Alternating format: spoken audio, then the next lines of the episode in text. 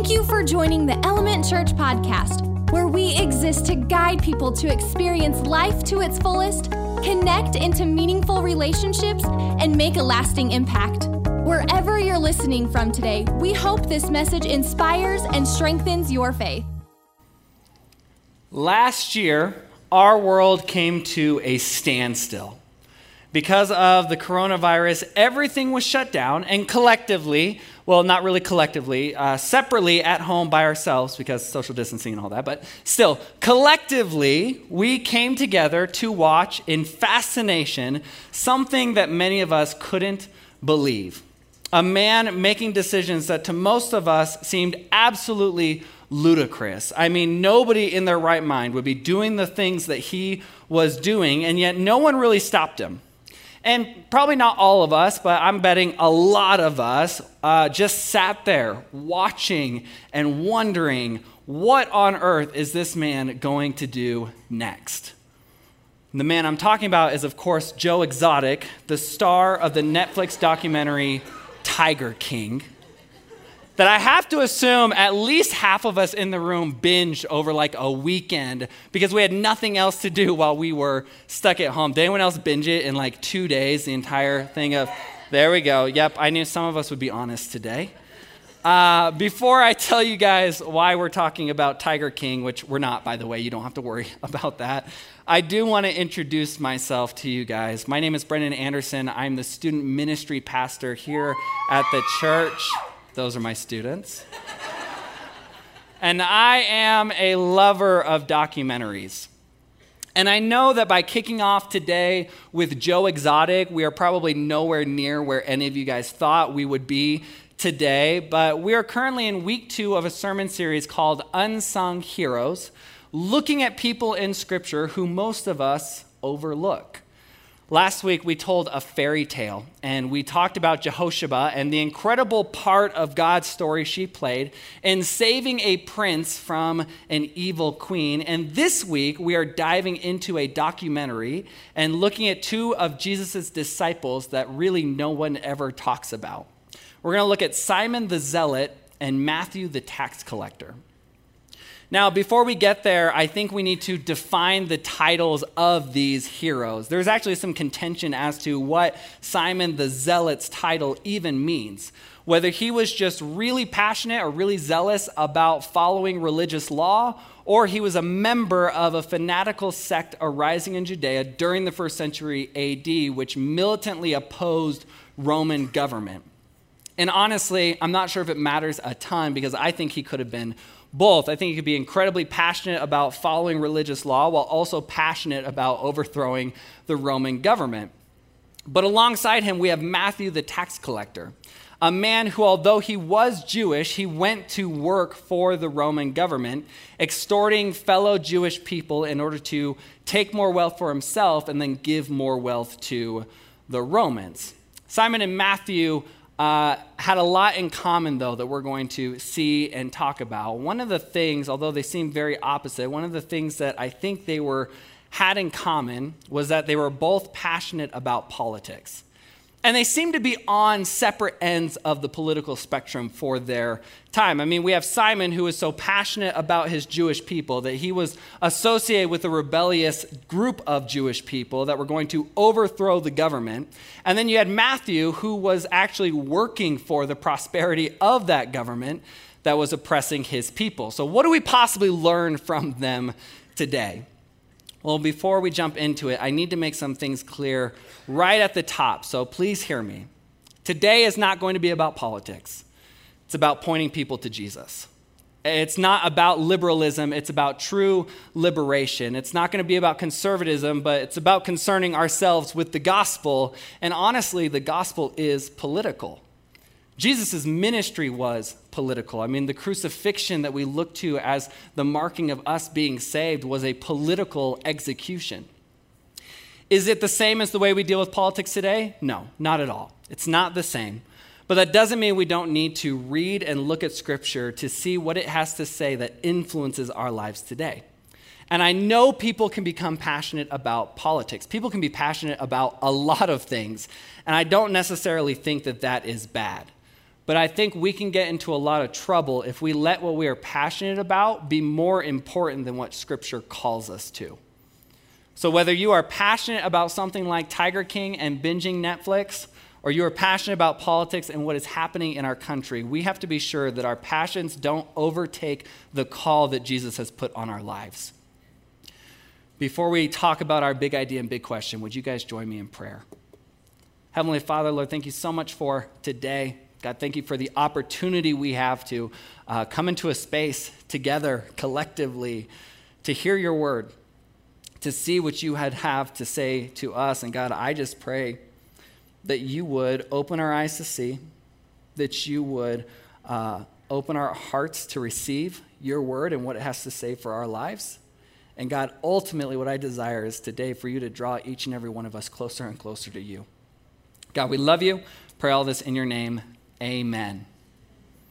All right, our big idea for today is going to be up on the screens if you would like to write it down, and it is this Our passions are surpassed by Jesus' call to pursue. Our passions are surpassed by Jesus' call to pursue. And so we need to ask this big question well, what are we called to pursue? What are we called to pursue? The main scripture is going to be the book of Matthew. We're going to jump in a couple of different places. So that's why it's not one singular verse. If you have your Bible, you can turn to Matthew now and just get prepped and ready. Uh, if you have your phone today, you can open up the YouVersion Bible app and follow along there. That might be the easiest way.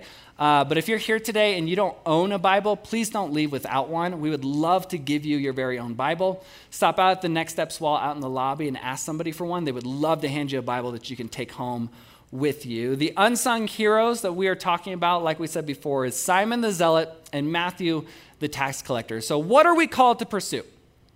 Now, the easy answer is Jesus, and let's just end the day on that. You guys can head out. Just kidding. But it's not wrong. The very first thing that we are ever to call to pursue is the man Jesus Christ. I mean, our entire lives as Christians are spent pursuing him and becoming more like him. But today, with all of you guys, since I have about 25 minutes left with you, I want to talk about people. What are we called to pursue? Number one is this people similar to me. People similar to me. So I want us to keep in mind the genre of story that we are telling this week. Last week was the fairy tale, and this week is a documentary. So we need to find out who is Simon the Zealot. What do we know about him? What does Scripture say about him? And the problem is not much. Simon the Zealot appears four times in Scripture. Once in the Gospels of Matthew, Mark, and Luke. I don't know what John's beef was with Simon, but he left him out completely of his gospel. And then we learn in Acts that Simon was present with the other disciples when Jesus ascended into heaven after the resurrection. So here is one of the most obscure disciples. I should have picked somebody easier like Peter. He was one of the 12 main disciples of Jesus, but he plays no particular role in the Gospels and is only mentioned by name in the lists of the apostles, which we're going to read right now. Matthew chapter 10, verses 2 through 4 says this Here are the names of the 12 apostles, or we would call them disciples.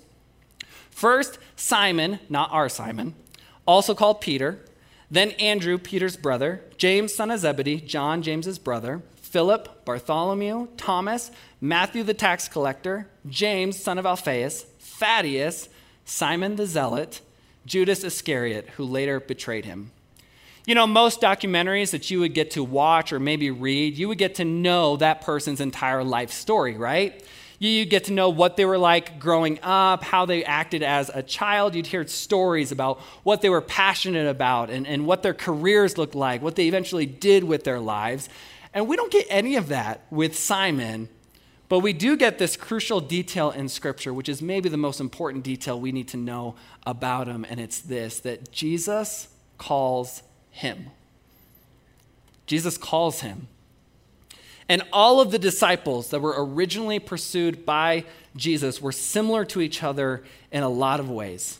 All of them were men, and this is not to discount the number of many women who were disciples of Jesus. We're talking just the original group of 12, which is actually a representation of the original 12 tribes of Israel. But these 12 men, they were all men, they were all Jewish, And in my opinion, the most important thing similar about them was their faith that tied them together as a group. Regardless of individual preference or how they lived that out, all of them came back to that common root, and that ultimately turned into a faith in Jesus. So I'll never tire about talking about this. I think I try to bring it up at least once every time I get the chance. We are desperately in need of community. These 12 disciples, they did life together for three years. Afterwards, they, they all went in different directions, following Jesus' command to spread the gospel to every nation in the world. But I can't imagine that they didn't still love and care for and pray for and connect with each other every chance that they got. We read in places of the New Testament these mentions to each of the disciples. I mean, we read about Paul in his letters asking the readers to say hi to this person or tell this person I'm thinking of them or this person that I can't wait to see them when I come into town. Peter and John, they write about the family of God, the connections that have been made by one another, and how encouraged and built up they are by the other believers just knowing that they are praying for them. So, pursuing people similar to us does not always mean that we are going to agree on every single detail of life. It doesn't always mean that we are going to have similar interests in hobbies.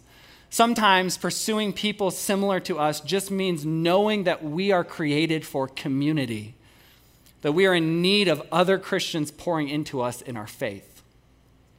The hard part is literally everything about it. And I don't have it all figured out. I wish I did. I don't think the church has it all figured out, not just Element Church, like Big C Church. I don't think we know exactly what we should be doing because I think it looks different for everyone. I think everyone thinks that they want or need something different, and I can't tell you that I'm perfect at this. Sometimes I feel like I'm doing life really well with people, but we're not being discipled or growing in our faith as much as we should. And sometimes I feel like I'm discipling people really well, but I'm not actually sharing my life with them. And then there are some seasons where, man, everything is going great, but they're usually short and far between. So I can't give you a formula or a map as to what you have to do, but I think we all have to be doing something. Christianity was never about coming to church on a Sunday and then leaving and not seeing any of those people again until the following Sunday, if that. Here's what I do know if your passions in life are keeping you from pursuing people similar to you in your faith, then your life passions are having a bigger influence on you than Jesus is. Simon the Zealot, he didn't let his passions or ideas or wants for his country he was living in or about what was happening in the world around him today keep him from pursuing a life with these other guys, from having community.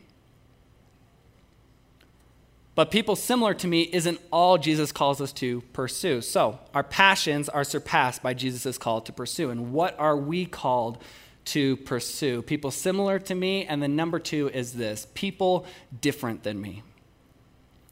People different than me. So, this point in all documentaries, this is where they bring in the secondary character, usually the one that has some interaction to the main character. For Joe Exotic, it was Carole Baskins. For us today, we get to talk about Matthew, the tax collector. So, Matthew is also one of the 12 disciples of Jesus. He's traditionally known to have been the author of the gospel that we're reading in right now. And when Jesus called Matthew to follow him, he was a tax collector, one of the most reviled professions in Judaism. Like Simon, though, we know hardly anything about Matthew aside from a couple of handful of mentions in the Gospels and the fact that the church has long considered him the author of this gospel, little else was ever recorded about him. He's honored as a martyr, but no one knows for sure how he died. Various accounts say he was beheaded, stoned, burned, or stabbed. One even suggests he died of natural causes like John, which I love this and it makes me laugh because it means that literally nobody has any idea what happened to Matthew. They're just like, throw everything we know in there and something has to be correct. there are legends about his ministry, but literally no substantial records as to his role in the early church. One of the verses that give us at least a small insight into his life, though, is found in Matthew chapter 9, verses 9 through 13 says this As Jesus was walking along, he saw a man named Matthew sitting at his tax collector's booth. Follow me and be my disciple, Jesus said to him. So Matthew got up and followed him. Later, Matthew invited Jesus and his disciples to his home as dinner guests, along with many tax collectors and other disreputable sinners. But when the Pharisees saw this, they asked his disciples, Why does your teacher eat with such scum? When Jesus heard this, he said, Healthy people don't need a doctor, sick people do. Then he added, This is my favorite, it's the best burn that Jesus has. Now go and learn the meaning of this scripture. I want you to show mercy, not offer sacrifices. Woo! Somebody call the fire department. For I have come to call not those who think they are righteous, but those who know they are sinners. Man, you want to talk about people different than Jesus? Well, I need us to understand that tax collector back then was not just a profession. Like, this was who you were. You were hated you were despised. You were worse than a sellout because not only did you work for the Romans, but you had the power to lie to your fellow Jewish people about how much they owed in taxes. Then you would get to pocket the difference while still giving the correct amount of money to the Romans. So this was not like a dislike career choice. Families disowned people who became tax collectors. It was synonymous with the word sinner. Like, you're a tax collector, you're scum you are a sinner. The religious leaders would have thought Matthew to be irredeemable because of it, and I would bet that a lot of the disciples who were already following Jesus at the time that he calls Matthew, I bet they would have thought the same thing. Yet here is Jesus calling Matthew to come follow him, to be his disciple, not even hiding the fact that he knew what his profession was. Jesus didn't show up to Matthew's house and say, Hey, come follow me. No, he waited until Matthew was working at his job so that everyone knew that my grace is good enough for a tax collector as well. Jesus knew ultimately that this tax collector would be one of the greatest evangelists of all time, writing down the life of Jesus for us to read today. Jesus never lets the different be a deterrent for his love. The beautiful thing about the gospel is it is literally for everyone. When Jesus calls us to live that out, it means loving and working and serving alongside people who can sometimes share completely different values than you, completely different ideologies, completely different backgrounds, but the same faith. Matthew, the tax collector, when originally called by Jesus to follow him, would have been living in complete opposition to what Jesus taught. Give to the poor, take care of the widows. Man, just live generously. But his profession was the complete antithesis to that. To a lot of the disciples, I would have bet that this seemed impossible for Jesus to love Matthew the way that they knew Jesus loved them, because they weren't tax collectors. But at the same time, remember, our, our main character in this documentary is Simon. And Simon the Zealot's presence among the 12 disciples, it shows us just as powerful of a picture of the gospel. Because Jesus' teaching, such as turn the other cheek, love your enemies as yourself, was basically the opposite ideology the Zealots embraced. They wanted whatever would be best for the Jewish people. They didn't care about everyone else. They didn't care who got hurt. They wanted war. They wanted to be feared. They wanted to demolish the government seated over them for the prosperity of their own people. But because of Jesus, these two men and ultimately all 12 of the disciples, they found a way not just to coexist, not just to show up and be nice to one another, but do life together and ministry together for years. The gospel is a is multicultural, multi generational, and it brings together people from differing ideological backgrounds. But if you are living your life inside of a bubble, surrounded only by people who think the same as you, or act the same as you, or look the same as you, or vote the same as you, then you're not living out the gospel. You're not embracing the different the way that Jesus did because our passions are surpassed by Jesus' call to pursue. So, what does Jesus call us to pursue? People similar to me, people different than me, and number three is this people far from me. People far from me. So, here is the end of our documentary, okay?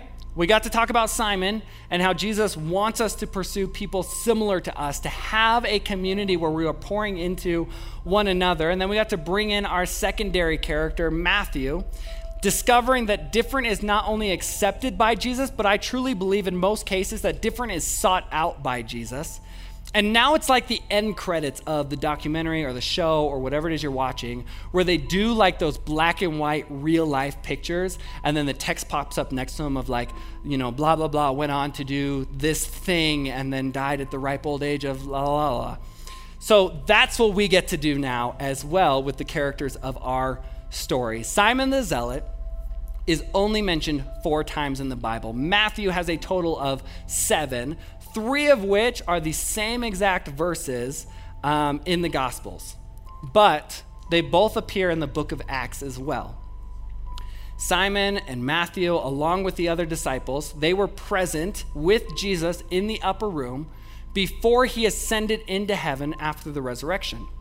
So, with all the disciples gathered, he gave this command, Jesus did, found in Acts chapter 1, verse 8 says this but you will receive power when the Holy Spirit comes upon you. And you will be my witnesses, telling people about me everywhere in Jerusalem, throughout Judea, in Samaria, and to the ends of the earth. You see, Jesus had a really specific command that he left the disciples. Ultimately, I believe he left with us as well. Basically, they had lived three years with him. They had done ministry with him. They had learned from him, and they had seen the miracle of Christianity, which is the resurrection. They're eyewitnesses to it. And so Jesus says, Hey, you need to go and tell the world about it. Go be my ambassadors to those people. He needed them to travel and to find people who were far away to bring them into the family of God. So imagine these pictures are popping up on the screen, okay? So Peter. Most people believe that Peter traveled to Antioch and established a community there. After that, he visited Corinth before heading to Rome, and there he helped form the Christian community in Rome. Ultimately, he was martyred in the Circus of Nero around 64 AD in Rome. After Pentecost, which was the filling of the Holy Spirit uh, for all the disciples, after that, many traditions point to Andrew as the apostle to the Greeks. It's believed that he preached to Greek communities and was martyred at Patras on a cross in the shape of an X. It's held that James was the first apostle to be martyred.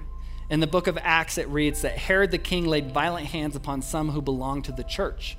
He killed James, the brother of John, with the sword. James's brother, John, then, he wrote the books of John that we have in Scripture and also the book of Revelation. And he's the only apostle not to have a martyr's death. The book of Revelation, he writes from an island in Greece, and he's known to have died of old age. In the years following Pentecost, Philip ministered to Greek speaking communities. Little is known about his adventures except for the fact that he was martyred around 80 AD. We don't know a ton regarding the work of Bartholomew, but various traditions have him preaching in a bunch of different areas, traveling around and sharing the gospel, and that he was martyred and his remains are currently at a church of St. Bartholomew in Rome. One of my favorites, the doubting disciple Thomas. He's widely known for his missionary efforts in India. Scholars believe that St. James the Less, which I always feel bad for James because he's called the Less all the time, and that just has to like hurt you on the inside a little bit. He wrote the book of James, which is awesome. He has a book in scripture. And he also remained in Jerusalem, where he became the first bishop in the holy city of Jerusalem before being stoned to death. Jude preached the gospel in various places. He's revered by the Armenian church as the apostle to the Armenians, and he suffered martyrdom around 65 AD in Beirut, Lebanon. Our boy, Matthew the tax collector, he's most well known for his gospel. He preached to various communities in Mediterranean and in the Mediterranean before his martyrdom in Ethiopia. And then Simon the Zealot is often depicted with Jude, and some believe they preached together as a team. This is due in part because the tradition states that they were both martyred in Beirut, Lebanon, in the same year. Every single one of his disciples that did life with Jesus, who followed him and believed in him, they ended up going somewhere to bring more and more people into the faith. Simon the Zealot, he left Jerusalem. He preached in Egypt and Mesopotamia. He, he gave up the city that he desired to liberate in order to help more people find true liberation in Jesus' name. One of the records we have depicting the work of Matthew and Simon. It's actually called the Golden Legend. And it records that Simon preached in Egypt, then he partnered with Jude, and this is what it says that Jude preached first in Mesopotamia in Pontus, and Simon preached in Egypt. And this is my favorite line. From thence came they into Persia. They went to Persia and found there two enchanters, Zaroes and Arphaxas whom St. Matthew had driven out of Ethiopia. So Matthew's still like in this weird connection with Simon as well.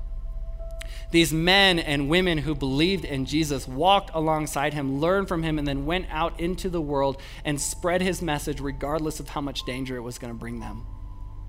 They were missionaries to people far from away from them. But for us, this is what I want us to understand I don't think that you need to go somewhere far from where you are physically in order to pursue what Jesus wants. I think people far from me can mean people who just have never gotten to know who Jesus really is. You see, Jesus never stops pursuing us. Even when we fall, even when we sin, even when we mess up, when we're broken and feel worthless and useless and like nothing we do is right, Jesus is still actively pursuing us.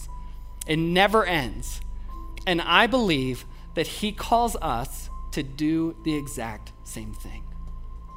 If Jesus was talking to me, I think He would say, Brendan, pursue others that are far from me and then love them like me.